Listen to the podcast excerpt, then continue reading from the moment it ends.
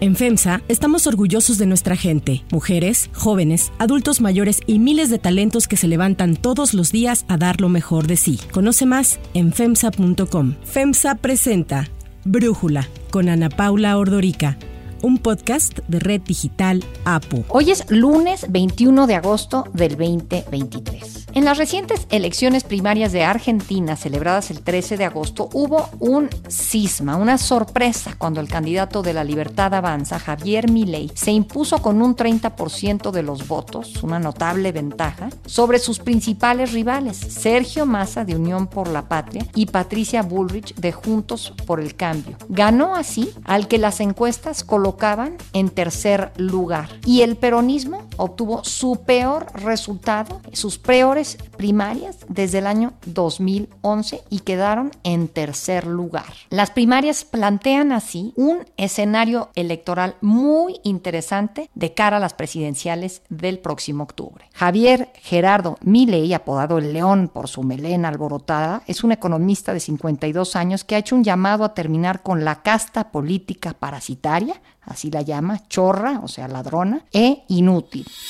Ministerio de Turismo y Deporte, afuera. Ministerio de Cultura, afuera. Ministerio de Ambiente y Desarrollo Sostenible, afuera. Ministerio de las Mujeres y Género y Diversidad, afuera. Ministerio de Obras Públicas, afuera. Aunque te resistas. Vamos a seguir por acá. Ministerio de Ciencia y Tecnología e Innovación. Algo bien del sector privado.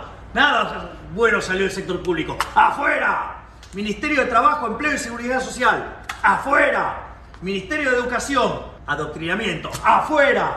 Ministerio de Transporte, afuera. Ministerio de Salud, afuera.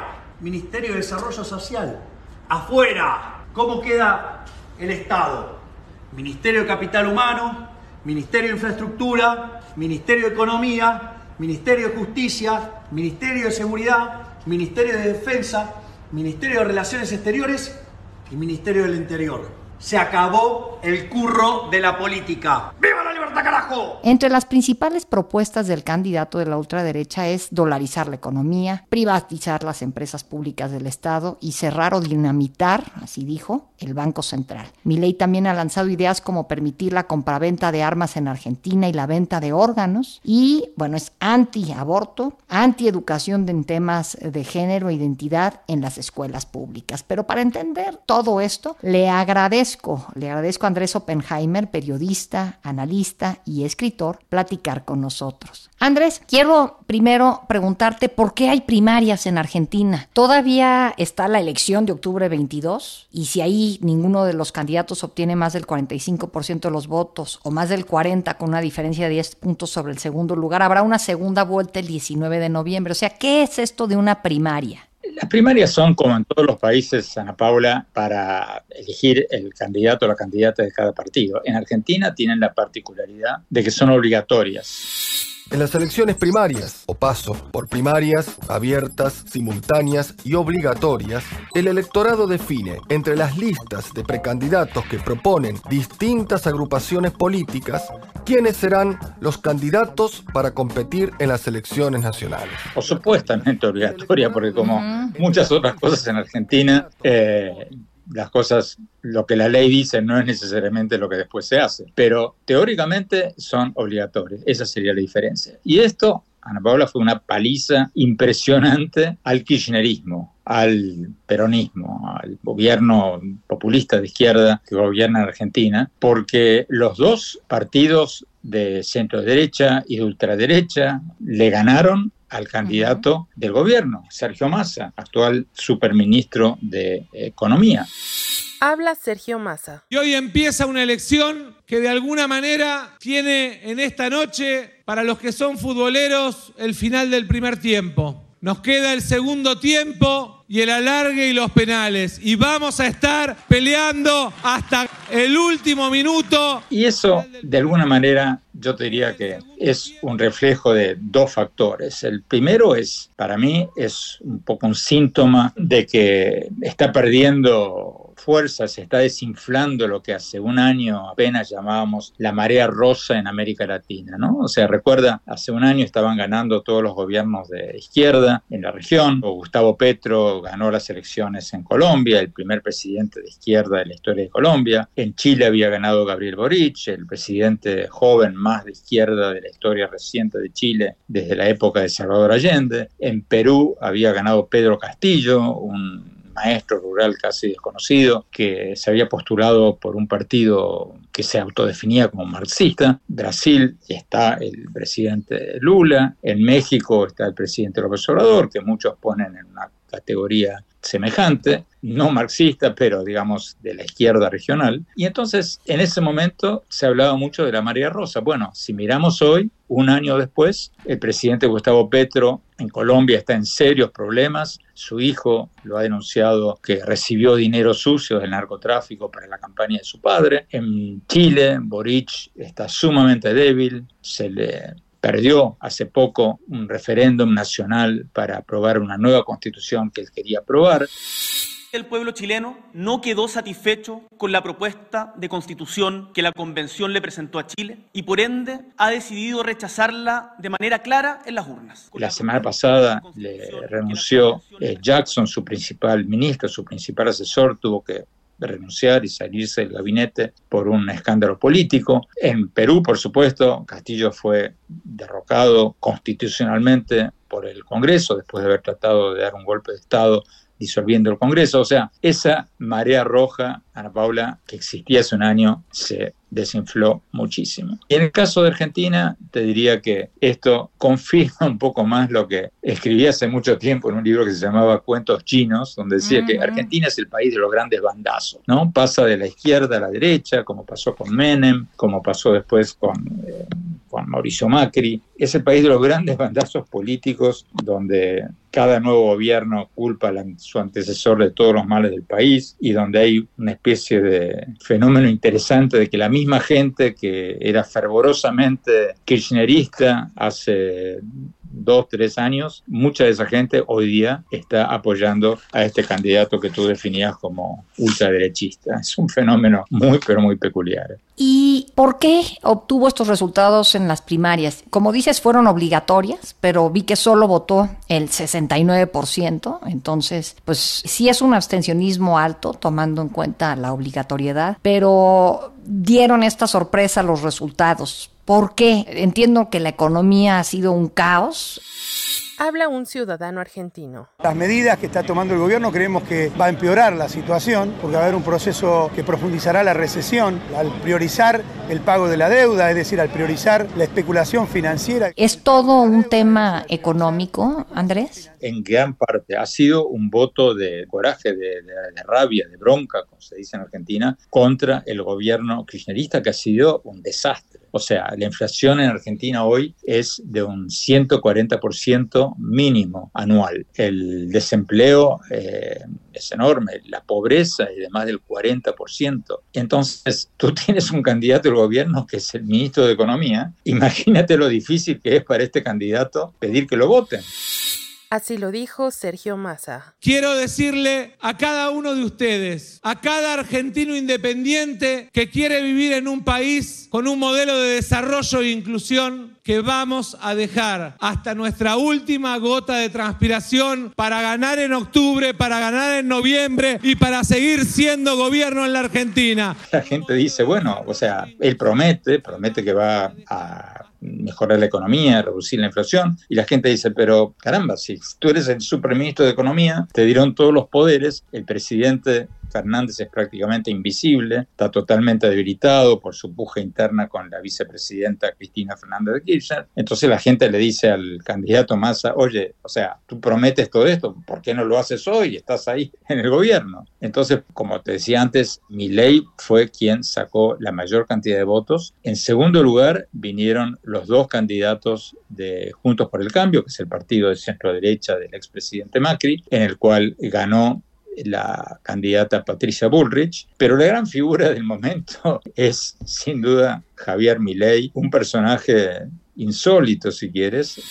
Habla Javier Milei. Si yo llego a ser presidente es porque la gente se hartó de la inflación y porque sabe que soy el único que la puede parar y que tiene, o sea, sabe cómo y tiene lo que hay que tener para hacerlo. Yo cené con él el año pasado en Argentina, lo entrevisté en mi programa de CNN hace pocas semanas y él se define abiertamente como un admirador de Donald Trump y de Jair Bolsonaro. Cuando le pregunté cómo puede defender a un presidente de Estados Unidos que intentó dar un golpe de Estado, me cambió de tema, me dijo, bueno, pero él ha sido muy bueno en su lucha contra el comunismo y todos los días sale con nuevas propuestas que hacen grandes titulares. Propuso eliminar o privatizar el CONACIT, que es lo que en México vendría a ser el CONICET. Entonces cuando los periodistas dijeron, pero ¿cómo va a ser eso? Nuestra ciencia, nuestra tecnología, dijo, bueno, la mitad de la gente ¿Por qué tiene el Estado que pagar por la ciencia, por, la investigación científica? O sea, es un hombre que quiere privatizar, pero como nunca ningún presidente argentino había propuesto antes.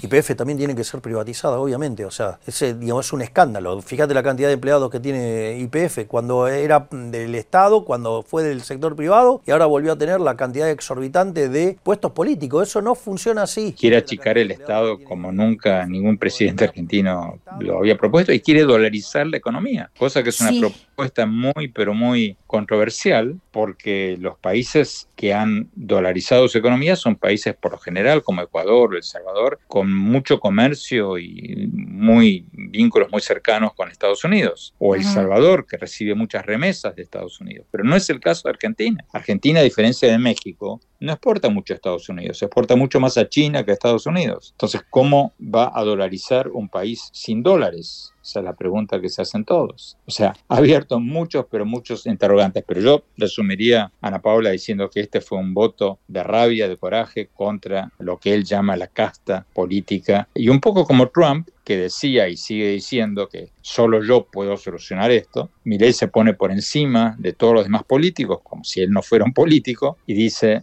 el país con todos estos políticos se ha ido al desastre, fue un, o sea, una calamidad tras otra, es hora de algo nuevo y esa cosa nueva soy yo. El eh, diario El Clarín eh, puso ahí en su editorial, el día después de las elecciones, cuando triunfa Milei, pone, un elefante nos pasó por delante y no lo vimos. ¿Por qué no vieron venir a Milei? Bueno, uno, un país con el problema económico que estás describiendo, Andrés, y postular, por más que sea el super ministro de Finanzas, pues postular al ministro de Finanzas se me hace un tanto irónico, ¿no? Ahorita veo que Massa el lunes tuvo que salir a tranquilizar los mercados que se desplomaron por el resultado electoral, pero a la vez tuvo que salir a advertir que, que mi ley es un riesgo, ¿no? Entonces, quiere tranquilizar a los mercados, pero decir que el que quedó en primer lugar es un riesgo, o sea, me parece un malabarismo muy complicado para Sergio Massa. Yo no sé si debería ya de dar por muerta su candidatura, pero ¿tú qué piensas? Es muy complicado, los argentinos somos muy complicados. Ana Paula, me hace acordar un poco como cada vez que voy a Oaxaca y me recuerdan que los oaxaqueños son tan complicados como sus quesos. Bueno, en Argentina pasa algo parecido. Es muy complicado porque ¿cómo te explicas tú lo que acabas de decir? Que gana el candidato libre empresista, los empresarios deberían estar felices y sin embargo al día siguiente que ganó mi ley, los mercados se cayeron, el peso se desplomó. ¿Por qué? Porque hay un miedo en la clase empresarial a mayor inestabilidad. Hay un miedo de que mi ley no pueda gobernar porque es un candidato que no tiene un partido fuerte, no tendría una mayoría en el Congreso ni de lejos, porque ni siquiera tiene una estructura partidaria, de manera que, y los gremios peronistas les saldrían a protestar a la calle al día siguiente de su asunción. Entonces, hay una cosa que a la que los empresarios le temen aún más que a un gobierno populista y es a un gobierno inestable, porque no pueden planear ni siquiera para el mes siguiente. Por eso se cayó el peso al día siguiente de las elecciones primarias el 13 de agosto. Hay muchas contradicciones, muchas dudas. Ahora, yo sintetizaría a Ana Paula diciendo que hay mucho de show en todo esto. Porque en la entrevista que yo le hice para CNN, que puedes ver en YouTube, en el canal de Oppenheimer Presenta, ahí él, cuando yo le repregunto y le digo, oiga, pero si usted hace esto, le van a incendiar el país. Él más de una vez dijo, bueno, hay algunas reformas de las que estoy proponiendo que son inmediatas. Otras, como por ejemplo cerrar el Banco Central, él dice que va a cerrar el Banco, el banco Central.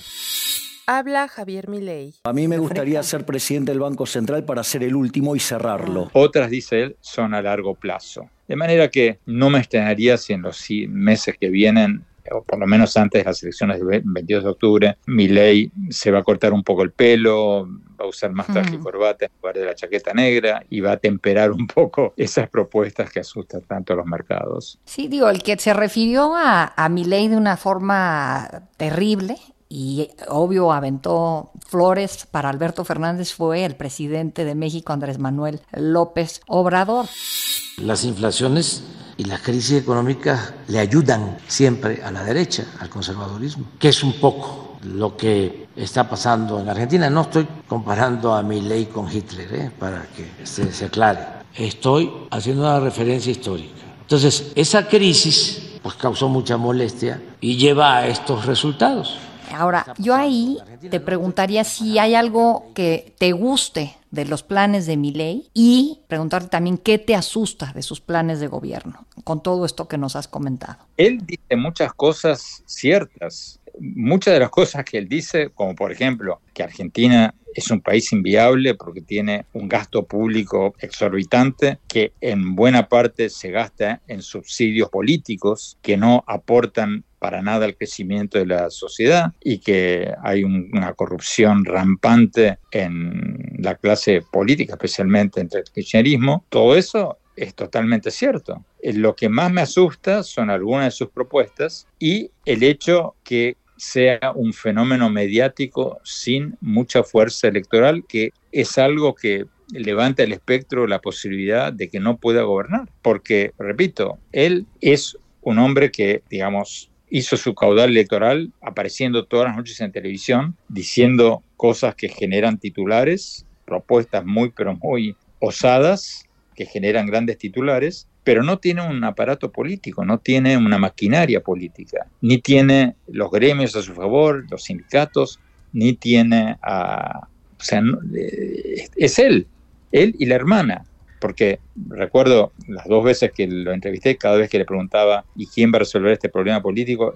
la hermana es la jefa de campaña y la que le maneja casi todo, pero él no tiene una estructura política. Entonces lo que más asusta quizás es su soledad, su soledad política, porque muchas de las cosas que él dice son ciertas. Y por último, Andrés, el tema de la dolarización de la economía. A mí lo primero que pienso cuando, cuando dijo esto mi ley es eh, si no puede sufrir la misma suerte que Ecuador, que debido a la dolarización de la economía y la baja bancarización, pues los cárteles mexicanos han podido incursionar en Ecuador y mover ahí mucho dinero y generar la violencia que hemos visto en ese país. ¿Algo así podría ocurrir en Argentina? Sí, pero te diría que es la menor de las preocupaciones de los argentinos.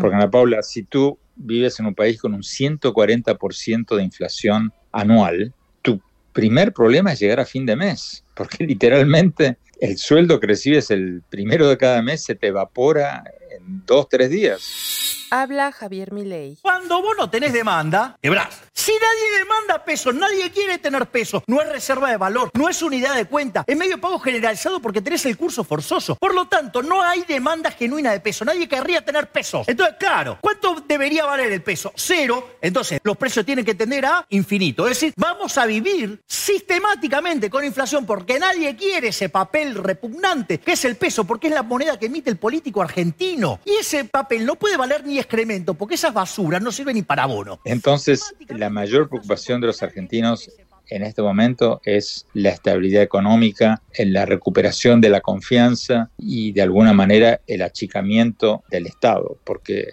la última vez que me fijé, y esto es hace dos, tres años, pero la última vez que me fijé, el Estado argentino tenía, si mal no recuerdo, nueve millones de personas trabajando en el sector privado subsidiando a 18 millones de personas que reciben cheques del Estado. Y eso es inviable. Entonces los gobiernos de todos los colores políticos se quedan sin dinero, van al Fondo Monetario, le piden dinero, el Fondo Monetario les presta y después en el caso del gobierno kirchnerista, el gobierno insulta al Fondo Monetario y uno dice, bueno, no le piden entonces. Pero es un círculo vicioso que pasan los años y se sigue repitiendo. Y cada gobierno le pide dinero al Fondo Monetario, recibe el dinero, lo malgasta y después culpa al Fondo Monetario de todos sus problemas. Es ridículo, es cómico, pero es la tragedia argentina. Andrés Oppenheimer, muchísimas gracias por este análisis y por platicar con nosotros para Brújula.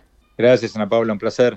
Si te gusta escuchar Brújula, te invitamos a que te suscribas en tu aplicación favorita o que descargues la aplicación Apo Digital. Es totalmente gratis y si te suscribes será más fácil para ti escucharnos. Además, nos puedes dejar un comentario o calificar el podcast para que sigamos creciendo y mejorando para ti. Para cerrar el episodio de hoy, los quiero dejar con música de YouTube.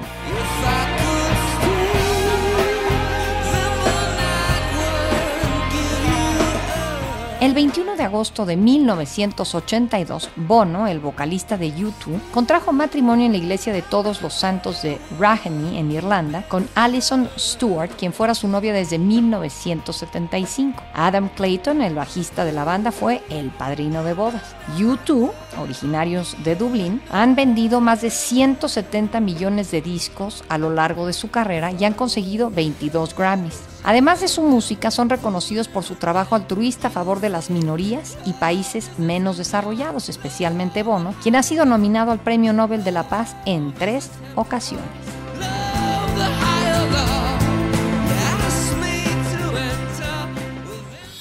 Yo soy Ana Paula Ordorica. Brújula es una producción de Red Digital APO. En la redacción, Ariadna Villalobos.